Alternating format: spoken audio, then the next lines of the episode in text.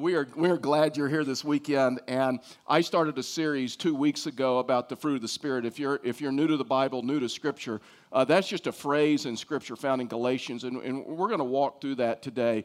And um, and so we looked at the first two weeks of love because I believe it's just my personal opinion. Uh, you you can take another position, and that is fine. Uh, I believe there's only one fruit of the Spirit. The fruit of the Spirit is love. That's singular, and then it displays itself in eight characteristics or eight ways: joy, peace, love, kindness, gentleness, self-control. And, and, and, so that's and so we're, we're walking through. And so today we're, we're going to talk about this issue of joy. Now listen uh, there, there, here a while back i was i was like reading and i was reading really for entertainment or for leisure. It wasn't you know sermon research or anything like that. And it was by a book it was a book written by by a guy by the name of bruce larson a chapter title has never convicted me until i read his book and so the, the title of a chapter in his book uh, simply said this it was a question Are you fun to live with? Yeah, I mean, you, you kind of feel the same emotion I felt, right? Are you, are you fun to live with? Are you fun to work with? Are you fun? No personal testimonies right now, right? Are you fun to work with? Are you fun to live with? Are you fun to live in the same neighborhood with? Are, are you fun to hang out with? I mean, if, if you're like me, I read that, and that's a really convicting title. Because when you start looking at scripture, at scripture, a genuine Christian, a spirit filled Christian, we're going to talk about that, is a person that's fun to live with is a person that has been transformed by, by Christ. And it says, if, if the Spirit is in you, then walk in the Spirit. And, and so Jesus wants to come into our life and not only transform us and forgive us of sins, but He wants us to live our life in a such a way that we, we display His characteristics love, joy, peace, patience, kindness, gentleness, self control. Against such things, there is, there, there is no law. And so we come to Galatians chapter 5, verse 19, and, and, and to grab the context. I'm going to go all the way back up, back up to uh, verse 19 and then read through 25 so you can see the context of, of, of the fruit of the Spirit. And today we're going to talk about this issue of joy. And so in, in Galatians chapter 5, verse 19, that Paul begins writing to this local church and he lists off, he lists off a group of sins. It's a group of sins that a lot of people don't like to talk about anymore. They don't even view God like that. They just kind of view God that like God's okay with anything that I decide to do. And so he's, he's not a God that has that gets upset over anything or looks at anything like that. And so I want to read this list to you just as we understand the transition into the fruit of the Spirit. Galatians chapter 5, verse 19. Now the works of the flesh are evident. In other words, our flesh, and he goes, sexual immorality impurity, sensuality, idolatry, and, so- and sorcery. So the first may be pretty predictable to us, right? Talking about sexual immorality and some of the other things. And so the first six may be pretty predictable to us. And now when you start reading the next few, all of a sudden it's, it's not as predictable, right? Because it's in the same line. And all of a sudden he starts talking about our attitude he starts talking about our personality. And so, watch this. Then he says, then he says, in enmity and strife and jealousy and fits of, of anger, rivalries, dissensions and division and envy, drunkenness and orgies and these, these things like these. And I warn you, as I've warned you before, that those who do such thing will not inherit the kingdom of God. And so when you look at this list, some are very predictable, right? But when you look at this list, half the list have to do with, let, let me teach you just a, a theological term. Half the list has to do with the sins of disposition, the sins of personality, the sins of attitude. See, a lot of times we don't look at those as sins, right? A lot of times we say, that's just how I'm wired, that's just who I am, I, that's just how I handle situations, but yet you see something totally different here. And then all of a sudden, all of a sudden, it's just, he, he starts making this transition in verse 22, and he says, But, in other words, it's a contrast. It's a contrast between the works of the flesh and the works of the Spirit. And so he goes, But, he says, the fruit of the Spirit is love, joy, peace, patience, kindness, goodness, faithfulness, and gentleness, self control.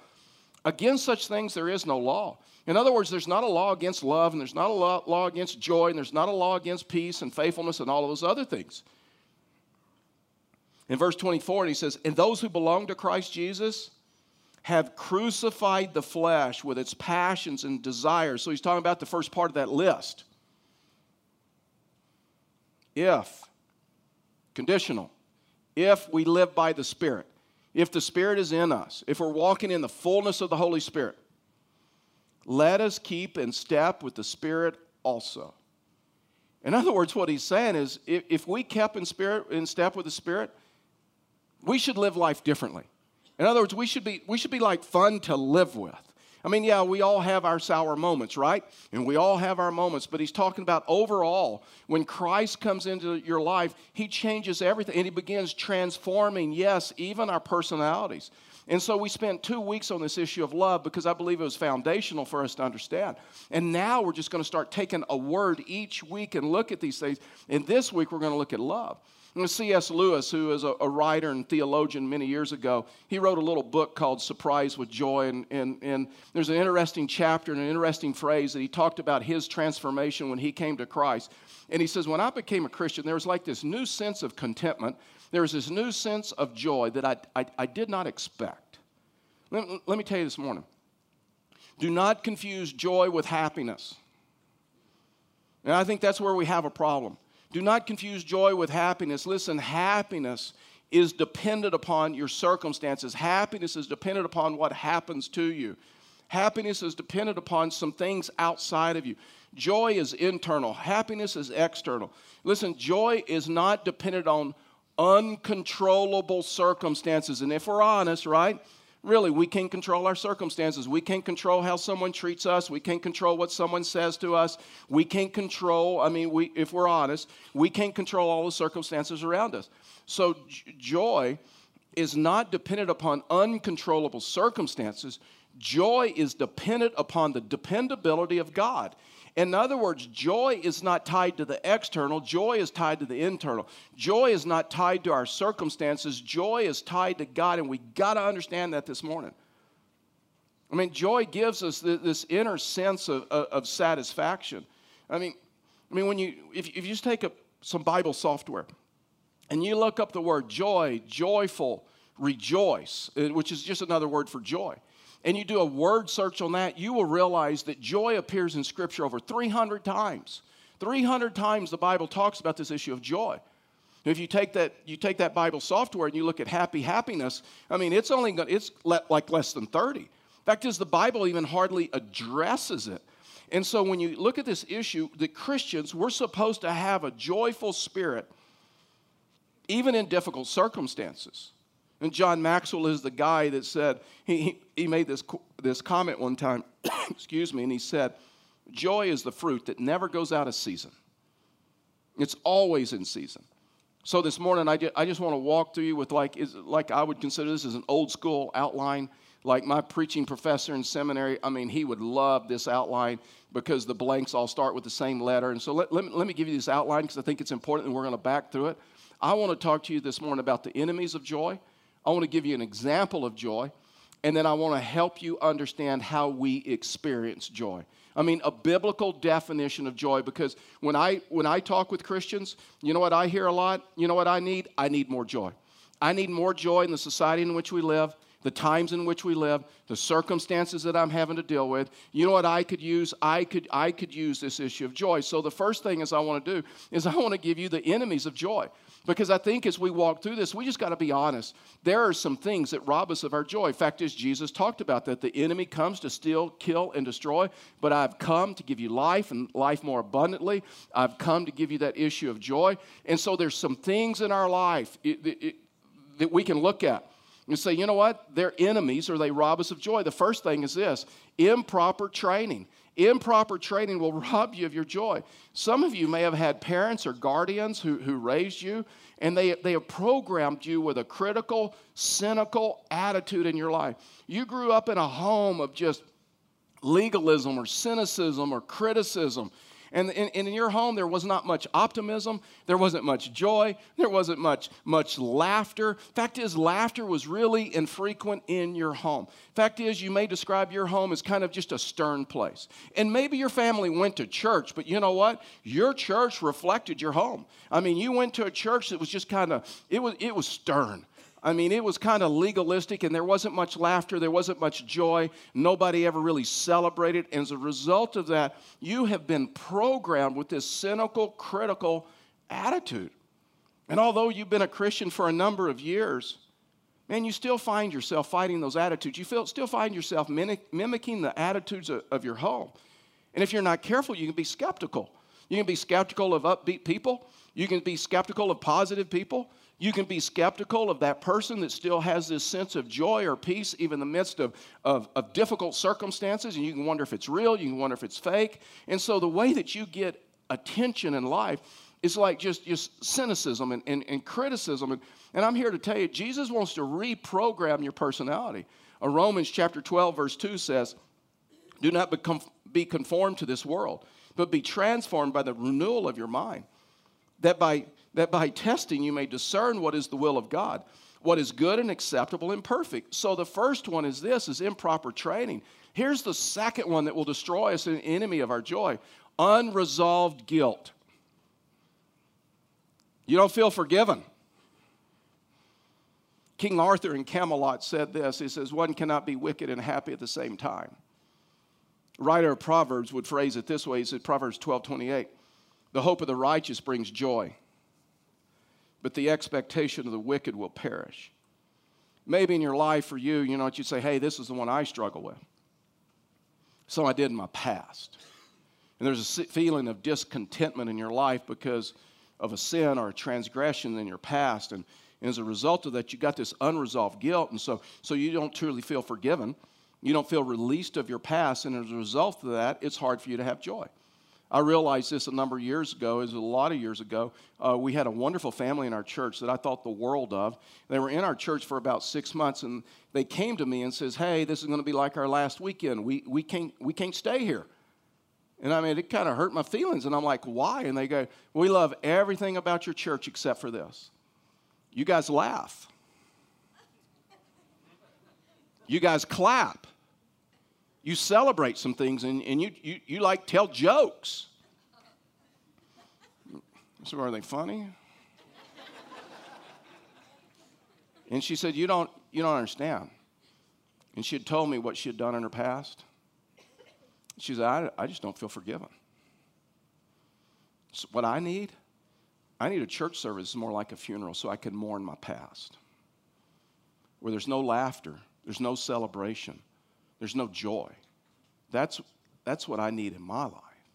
I'm like, what you need in your life is to understand what Jesus Christ has done for you. You don't have to live in that stuff anymore. I don't care what you've done. So maybe for you, it's a divorce.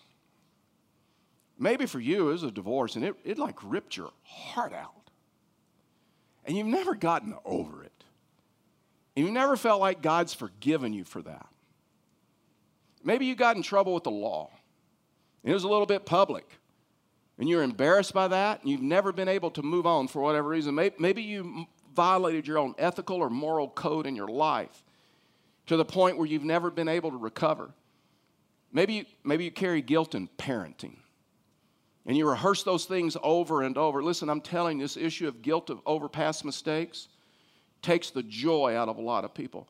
King David, okay, King David struggled with this. He, King David committed adultery. Uh, for a year and a half, he lived in denial, he lived in guilt, he lived in all of those things. And then all of a sudden, he repented and something happened. And then in Psalm 51, you can read it for himself, yourself. It's his prayer of reinstatement, it's his prayer of confession. I just want to read one verse, verse 12. Here, here's what he said it's, it's, it's a great prayer. Restore to me the joy, the joy of, of your salvation, and uphold me with a willing spirit. The good news is this that Jesus Christ wants to erase your past completely and give you a spirit of joy. Maybe yours. Here's, here's another enemy. Here's another enemy of joy a wounded ego. Someone showed you some disrespect, someone didn't respect you, someone hurt you, they said something about you, someone hurt your self esteem, uh, someone put you down, someone you feel, you, you feel unappreciated. And as a result of that, you got this, you got this, you got this, this, this wounded ego. I, I, I felt this a couple of weeks ago. I purposely uh, have a lot of friends in the community, and I sit on, on various boards and various organizations, and it's predominantly non Christians, and I do that for a reason so, so that a pastor can have a voice into the community. And so I'm in this meeting, and, and this one individual was not happy at all that a pastor was there. I mean, none of them were Christ followers, none of them went to our church. So I'm not going to tell you, don't even try to figure it out. And so, uh, and so this individual kept making derogatory term uh, comments about Christianity, about a pastor, and, and me personally, I'm just getting a little tired that our world is trying to silence the voice of Bible believing Christians. I'm getting tired of it. And someone that upholds Judeo Christian values opens up the scriptures, apply them properly without, without hurt and pain and all that other stuff. And so finally, I, I had one of these coughing, you know, I cough, and you know, the guys know that. Individual turned to me, and I'd been coughing, and he, and he says, You're a pastor. Do you smoke? I'd about had enough at this point. Because on one, I thought it was pretty personal. I'm not asking you to confess anything. And so I said, I said, as a matter of fact, I do. I smoke a lot. And I got tense just like it got in here, right? And he looked at me and says, Well, what do you smoke? It's Colorado.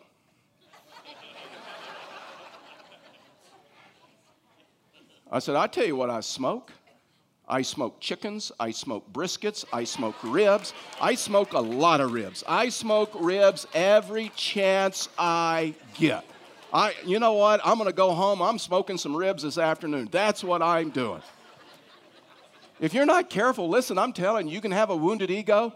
The way the world treats you and the way the world tries to silence your voice of a Judeo Christian, when you hold Judeo biblical Christian beliefs, if you're not careful, if you're not careful, it will, it, it's an enemy of joy. Here may be the most popular unpleasant circumstances. Maybe you'd say, you know what, in my life, one time I was positive, I was upbeat, I was joyful, I had passion for life, and something happened in my life and it like it like fell apart. I wasn't able to reach my goals. You felt like a failure. You lost your job. Your mate left. Your health broke. Your stocks collapsed. And maybe you're, listen, maybe you're able to put on a good front in public, but in your home, when the door closes, you're not a lot of fun to live with. You're solemn, you're depressed, you thought the Christian life was going to be different. You thought it was going to be like perfect. You had unrealistic, in other words, you had unrealistic expectations. And Proverbs addresses that. Proverbs 14 13, he says, even, even in laughter, the heart may ache. And in the end of joy may be, may, may be grief. I don't know if you guys have ever watched The Office.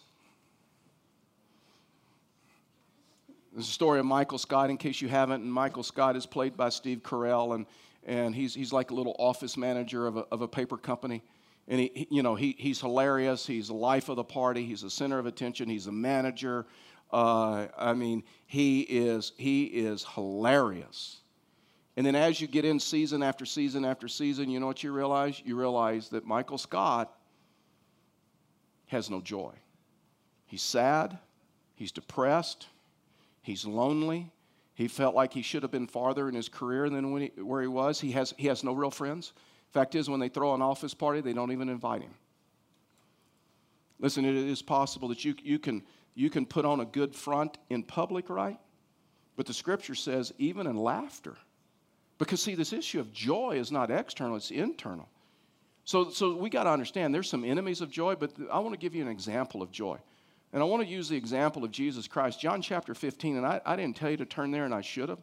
But John chapter 15 is the greatest example, I think, of joy that I think we can find. And, and Jesus is an example of that. In John chapter 15, just, just a little bit of context, Jesus is, is, is preparing to die. His enemies are, are coming to arrest him, his enemies are coming for him. Uh, the enemies are also working in the court systems of getting some false witnesses to falsely testify against him. So, as a result of that, Jesus gathers the disciples and says, Go to the upper room. Uh, and what makes this setting so impressive is, is Jesus knew he was going to suffer and die. Fact is, he'd already told his disciples that he was going to suffer and die and to go to, the, go, to, go to the upper room. And so Jesus knew exactly what was ahead of him. And to make, to make matters even worse, like if this wasn't bad enough, to make matters even worse, his friends were going to betray him. Fact is, they'd already started betraying him.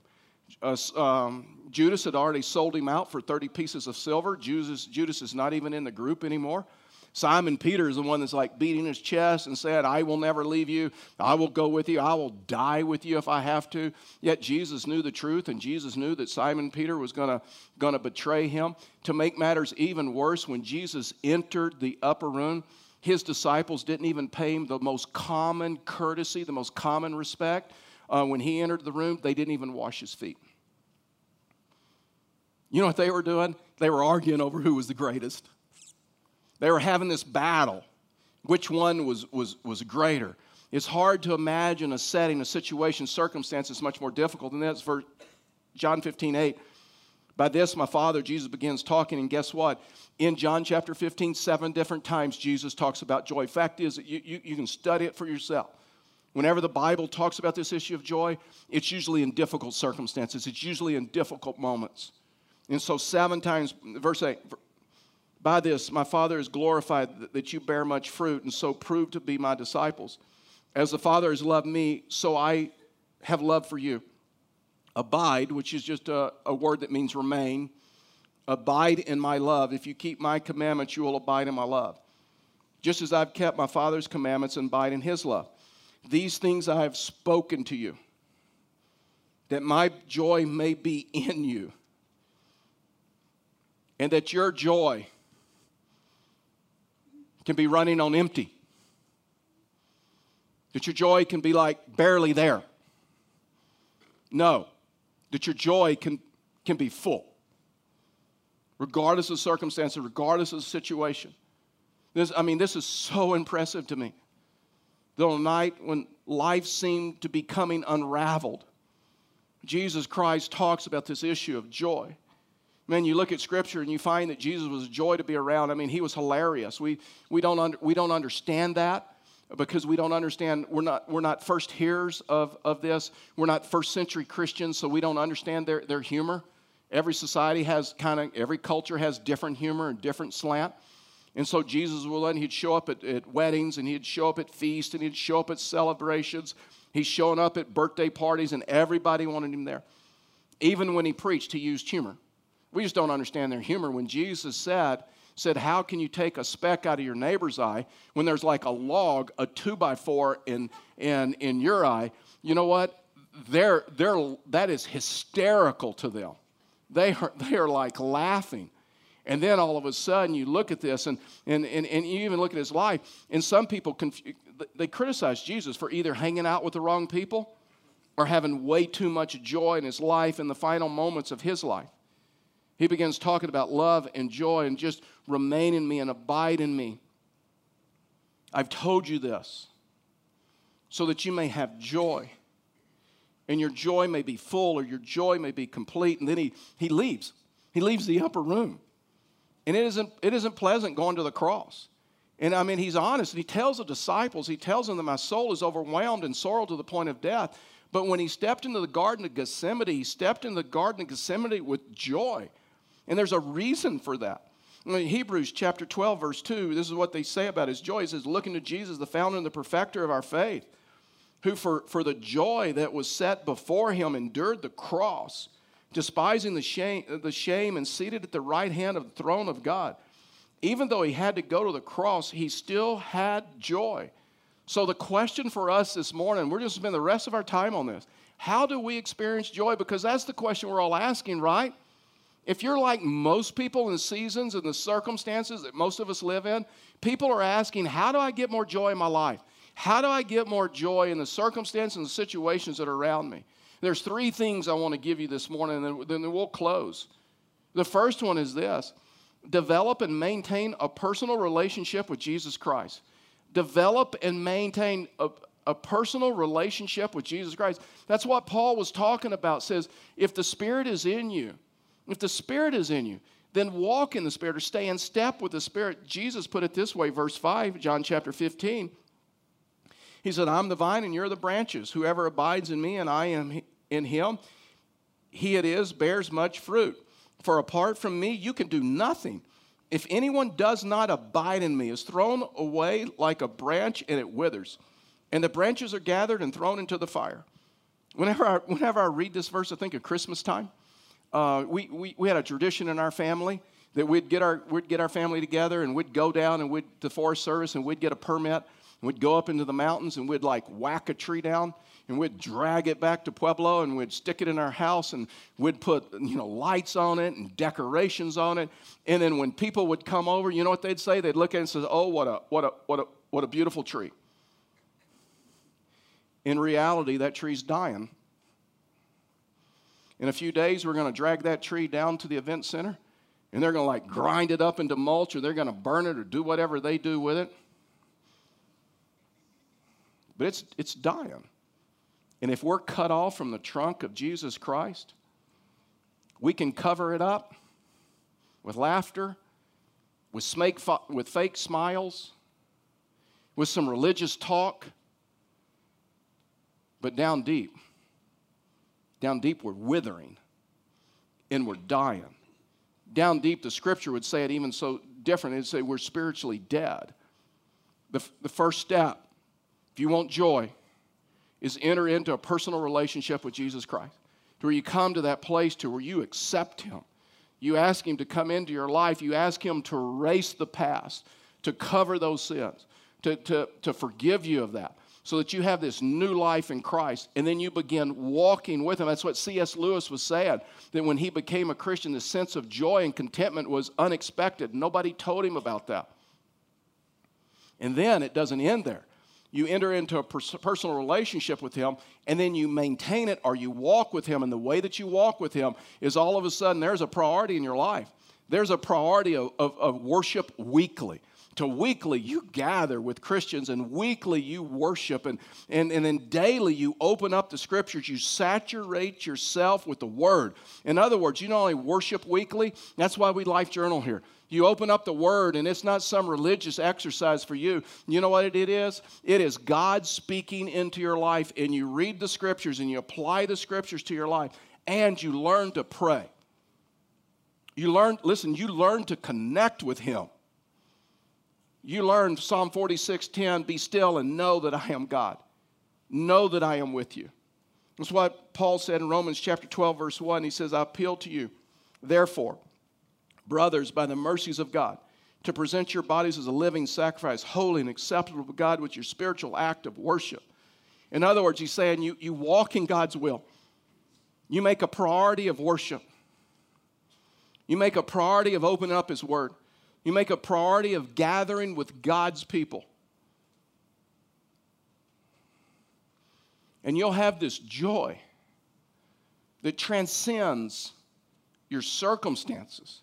I mean, I'm telling you, everywhere you say, well, Nehemiah 18, it's something that we quote, right? The joy of the Lord is our strength. I mean, it's a difficult time in Nehemiah's life. Look at where this verse, it only appears in Scripture once.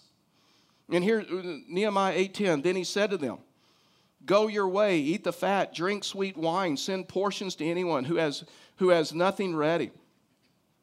For this day is, is holy to our Lord. Do not be grieved, for guess what? The joy of the Lord is our strength. Your joy is not tied to your circumstances, your joy is tied to the faithfulness and the dependability of God. Even in the midst of difficult circumstances, Simon Peter put it this way uh, 1 Peter 4:12, beloved, do not be surprised at the fiery trial when it comes upon you to test you. Why are we always surprised? As though something strange were happening to you, but rejoice. That's another word for joy. Insofar as you share Christ's suffering, that you may also rejoice and be glad when his glory is revealed. The first step is to, to come into a relationship with Christ and maintain that relationship with spiritual disciplines, with spiritual rhythms. The second one is this give yourself sacrificially to the service of other people. Give yourself sacrificially to the service of other people. Sometimes depression, I'm not telling, saying it's all the time, but sometimes depression is tied to self pity, it's tied to self centeredness. And one of the ways, listen, one of the ways that you get joy, think about yourself less and think about other people more. Find someone you can minister to. Find somebody you can help. Find somebody you, that, that God will use you to meet their needs. Jesus in verse 11 said, He says, These things I've spoken to you, that my joy may be in you, and that your joy may be full. This is my commandment, that you love one another as I have loved you. Greater love has no one than this, that, that someone lay down his life for his friends. You, you want to have joy in your life? Think of yourself less and think of others more. Find someone who needs your help and minister to them. Visit someone in a nursing home. Mow somebody's grass in your neighborhood. You cannot mow their own. Shovel somebody's snow. Can't shovel their snow. Write an encouraging note. Send an encouraging text message. It's just somebody just needs encouragement. Help somebody. F- find a ministry within this church and just start serving. I'm telling you, you talk to people of this church that are serving in an area of ministry, they'll talk about this issue of joy. They'll talk about understanding that they have this, this purpose, this eternal purpose that brings us to the last one. Focus daily on the eternal and not the internal or the temporal. Focus on the internal and not the temporal. The reason that Jesus could enter this time and speak about joy, because he knew the resurrection was coming. In John 16, 21, he talks about, he says, when, when a woman is giving, giving birth, she has sorrow because her hour has come. But when she has delivered the baby, she no longer remembers the anguish for the joy that a human being has been born into the world. So also, you have sorrow now. But I will see you again. Your hearts will rejoice, and no one, it's a huge promise, no one will take your joy from you. Listen, I'm kind of nervous even interpreting this verse because I, I like have no firsthand information of this. Except I was in the room for two deliveries and I went natural. Um, just saying. But as a man, what he was saying that even in a painful situation, if there is an anticipation of what is to come, you can get through it with joy. As Christians, we live with joy because we know what's to come. We know eternal rewards are coming. Can I just tell you this? The, the way we see joy, the theology, our theology of joy, is the way we help others. Just saying. For instance, someone's suffering around you, and if you see that joy is tied to circumstances, then you will speak into their life and try to help them understand why their circumstances aren't that bad. You'll try to make sense of circumstances that there's no making sense of. You'll try to give them some flippant answers of why they're going through that, why they're suffering because you really believe at the root joy is tied to circumstance. And if I can just help this individual understand their circumstances, they're going to have joy. You don't find that in Scripture. Fact is, you find quite the opposite in Scripture. Sometimes, if we're honest, we go through stuff there is no answer to, right? Someone that understands the theology of joy understands that joy is not tied to circumstances. Joy is, talk, Joy is tied to the faithfulness and the dependability of God, regardless of what you walk through.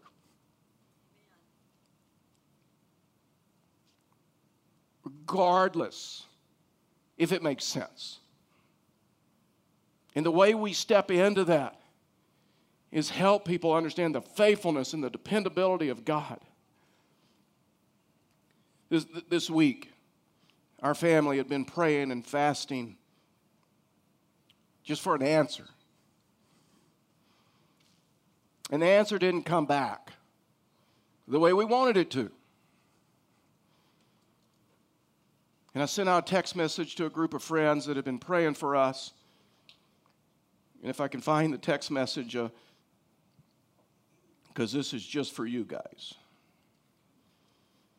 a friend texted me back and he put James 1 and 2. James chapter 1, verses 1 and 2. And he simply said, Count it all joy, brothers, when you face various kinds of trials because it produces in you steadfastness and character and then dot, dot, dot. I believe in you. I love you. I'm thinking of you and your family, and I'm praying for you. When you understand the theology of joy, when people go through suffering, you help connect them to the faithfulness and the dependability of God. And when you understand that, guess what? We can still go through difficult circumstances, we can still go through hurtful times, but we can go through it with a sense of joy because our confidence is not in anything else but Him. And that way we can laugh and we can still have joy. When I was raising kids and we had kids in the home, I always loved to hear my kids laugh. I hated to hear them bicker, but I loved to hear them laugh. And I think God is the same way with us. He loves to hear his children laugh, but he doesn't like to hear them bicker. That's why we understand this issue of joy. Would you bow your heads with me and close your eyes?